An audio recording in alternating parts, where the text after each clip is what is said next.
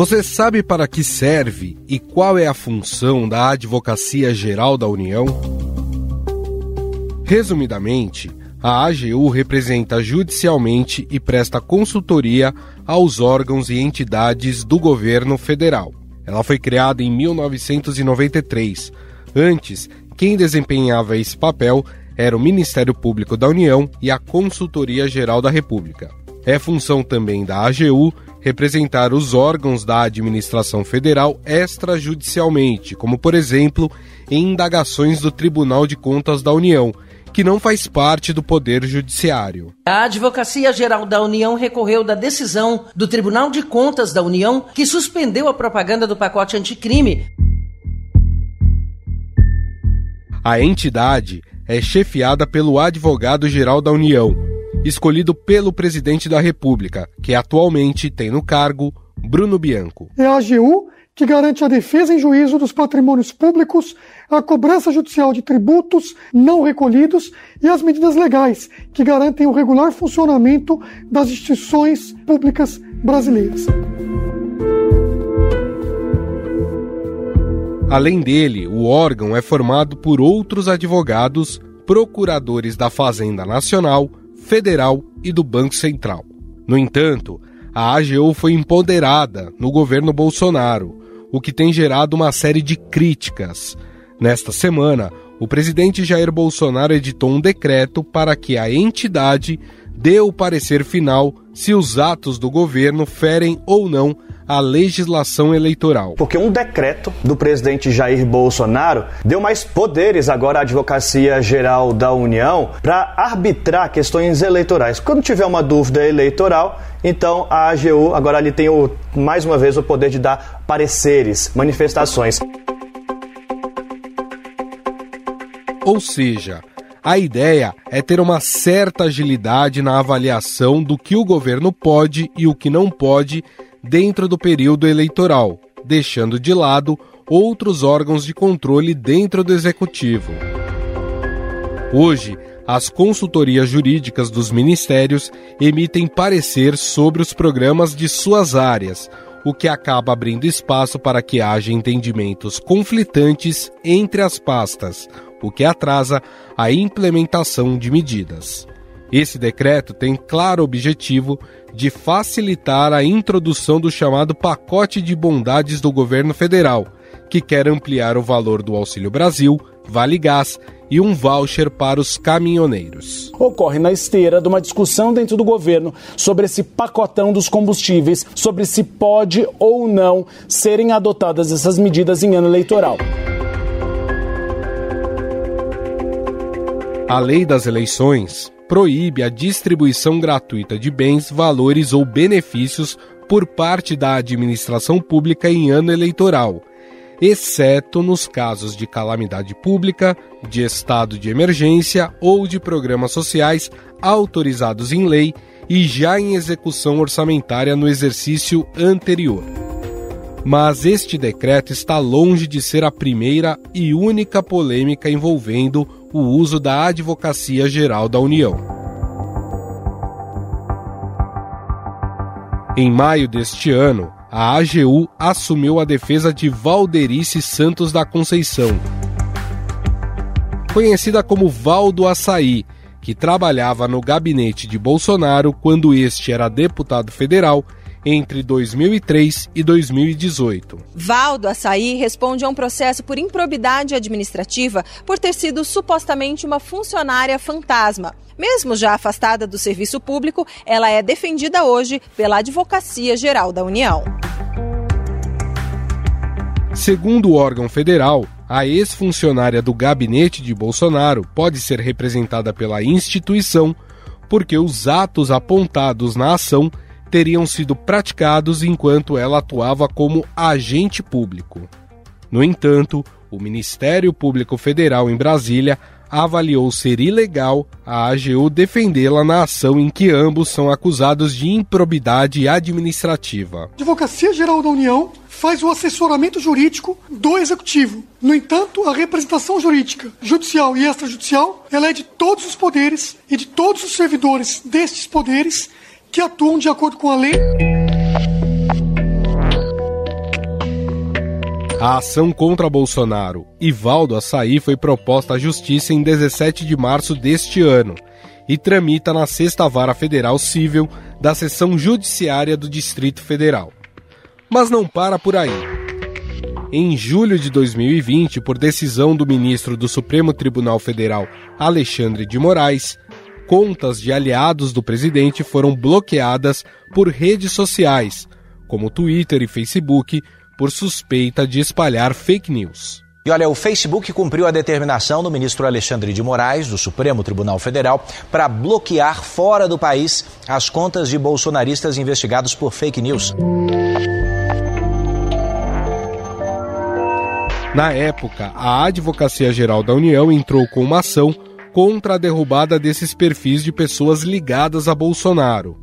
Partidos de oposição criticaram a AGU por ter se manifestado em defesa de pessoas que não pertencem à administração federal. Jair Bolsonaro usa a Advocacia Geral da União para reverter a suspensão de contas de apoiadores nas redes sociais. A AGU encaminhou um pedido ao STF para que essa decisão seja revogada.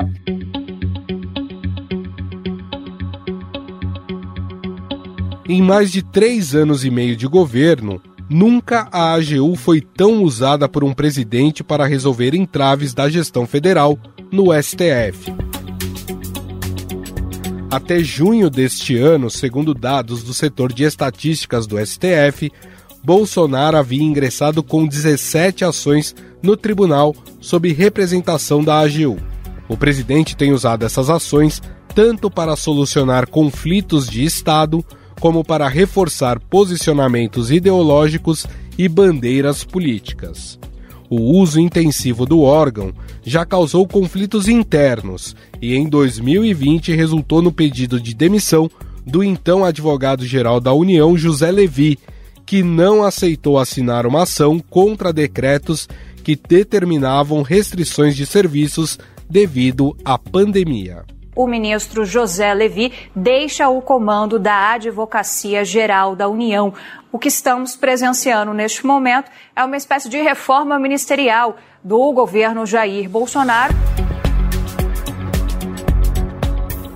O órgão já teve como advogado-geral da União André Mendonça que se tornou o ministro terrivelmente evangélico indicado por Bolsonaro para o Supremo Tribunal Federal. Vamos ter no Supremo Tribunal Federal um ministro terrivelmente evangélico. Agora, mais ainda, a segunda vaga, com toda certeza, mais que um terrivelmente evangélico. Se Deus quiser, nós teremos lá dentro um pastor. Para analisar a atuação da AGU no governo Bolsonaro e o seu empoderamento em ano eleitoral, vamos conversar com o professor de Direito Eleitoral da Unicuritiba e membro da Academia Brasileira de Direito Eleitoral e Político, Roosevelt Arraes. Tudo bem, doutor? Como vai? Tudo bem, Gustavo? Satisfação falar com vocês aí do Estadão. Prazer é todo nosso.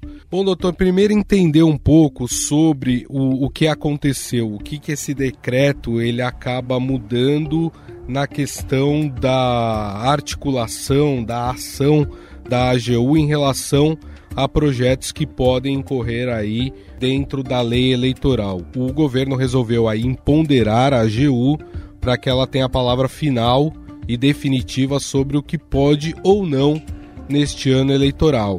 Na, na teoria, né, fica mais fácil o governo passar pacotes de bondade sem que haja um impedimento jurídico por parte dos órgãos também jurídicos da administração federal, dos ministérios, enfim.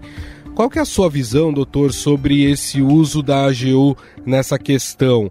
É normal isso acontecer ou não? Ou precisa sim que os outros órgãos fiscalizadores deem a palavra em relação a esses projetos que podem incorrer na lei eleitoral? O poder público ele tem dois grandes tipos de fiscalização. Ele tem a sua fiscalização interna e tem a sua fiscalização externa. A fiscalização interna é aquela que integra a própria organização né, do ente público, e a externa é feita por um outro poder ou por uma outra instância que sofre menor ingerência do poder fiscalizado, uma dupla fiscalização. A Advocacia Geral da União, ela tem como função primordial, isso está lá na Lei Complementar 73 de 1993, representar a União, né, então o governo federal, judicial e extrajudicialmente. Essa é a, é a função dela, né? uhum. né? Mas veja, a lei fala que ela representa a União e não o governo XYZ. Então ela representa a entidade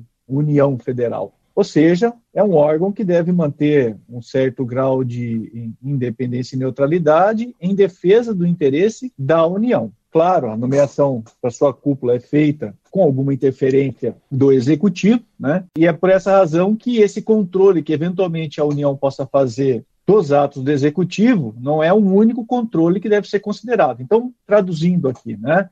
É, esse empoderamento é, atribuído à União no que toca a questões de direito financeiro e de direito eleitoral, que ocorreu aí por conta desse decreto que foi publicado recentemente, ele seria uma forma de trazer a possibilidade da AGU discutir sobre esse controle de como o governo vai se posicionar quanto a esse pacote de bondades que você mencionou. Bom, mas nós também temos um controle externo que é feito pela Justiça Eleitoral. E nesse caso, como esses atos estão ocorrendo no ano de eleição nacional para presidente da República, como o próprio atual presidente é candidato à reeleição, então quem vai zelar pelo cumprimento da legislação eleitoral, vai fazer esse controle externo, vamos dizer assim, é o Tribunal Superior Eleitoral. Então, esse empoderamento da União, é, vamos dizer assim, está sendo utilizado dentro de uma engenharia institucional para fortalecer a influência do presidente perante esse órgão, mas o parecer que o órgão dá para o presidente é simplesmente um parecer opinativo e não um parecer que vai ser determinante para a decisão da Justiça Eleitoral. Pelo que o senhor disse, independente de qualquer engenharia que foi feita através de decreto para empoderar a AGU, não há uma forma concreta. Isso não quer dizer que isso será usado para driblar uma lei eleitoral se o presidente estiver infringindo alguma da, das suas cláusulas. Olha, Gustavo, eu pensando aqui como advogado do presidente, certo? Uhum. Se eu tiver um parecer da AGU amparando a minha decisão, o que, que eu vou dizer? Vou dizer, olha, eu não estou agindo de má fé, eu tenho um amparo jurídico que a própria AGU, que é um órgão independente, está dizendo, ou que em tese é independente, está dizendo que eu tenho razão no que eu estou fazendo. Então, provavelmente, esse parecer vai ser utilizado como matéria de defesa perante a Justiça Eleitoral. A AGU, que eventualmente poderia, numa outra composição, né, poderia eventualmente ela mesma dizer não, não faça, é, de repente, com esse empoderamento, o presidente está verificando que politicamente ele pode conseguir um parecer favorável da AGU àquilo que ele pretende. E provavelmente ele utilizará isso como matéria de defesa no TSE. Mas quem vai dar a última palavra sobre o assunto é o TSE. Há alguma ilegalidade nessa forma de atuação? O senhor falou, deixou muito claro, né? A AGU defende os interesses da União e não defende os interesses do presidente, de um governo, de uma ideologia.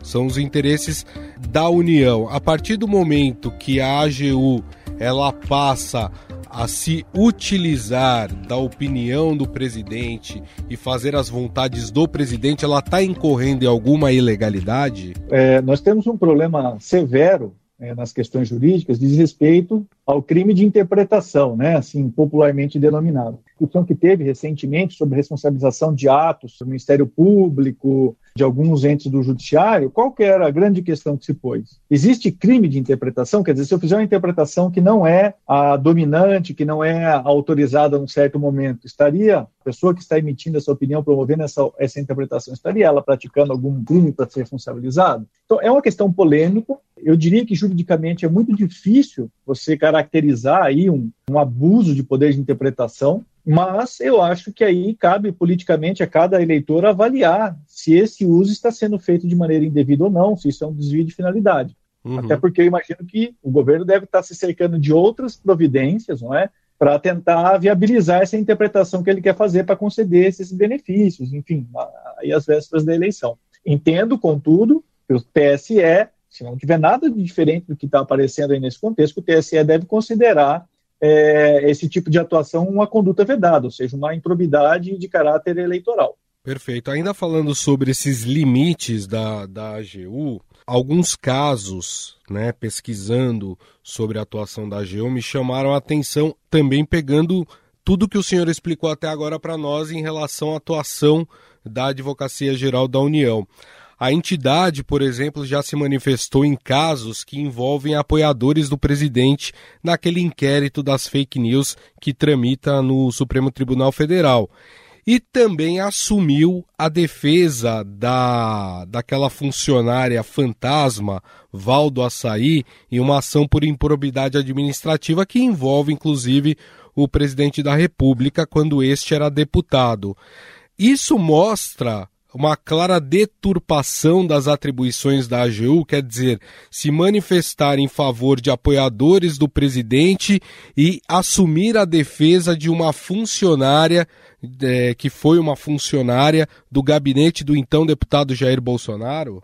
Sabe, quando ela excede é, qualquer prerrogativa que não diga respeito diretamente à assistência à presidência da República, né, e essa assistência ao presidente da República diz respeito ao controle de legalidade, ao respeito à ordem jurídica, toda vez que a União, a, a Advocacia Geral, General da União se propõe a fazer algo para além disso, ela está extrapolando as suas funções. Então, ela tem lá um rol de, de atribuições, está lá na lei, o artigo 4 da Lei Complementar 73, que eu acabei de comentar com você, traz lá um rol, ações que a Advocacia Geral da União pode realizar, e não me parece que esteja dentre eles fazer a defesa desse ou daquele particular pelo simples fato de estar numa posição de proximidade com o presidente. Eventualmente, nós podemos ter essa caracterização de abuso de poder, que aí, nesse caso, não seria só de interpretação, mas aí de finalidade mesmo contra o próprio papel da instituição. É, agora, é claro, né, Gustavo, a gente tem que analisar o caso concreto, enfim, entender ali o que está nos autos para verificar se isso não tem alguma relação direta com o ato do presidente.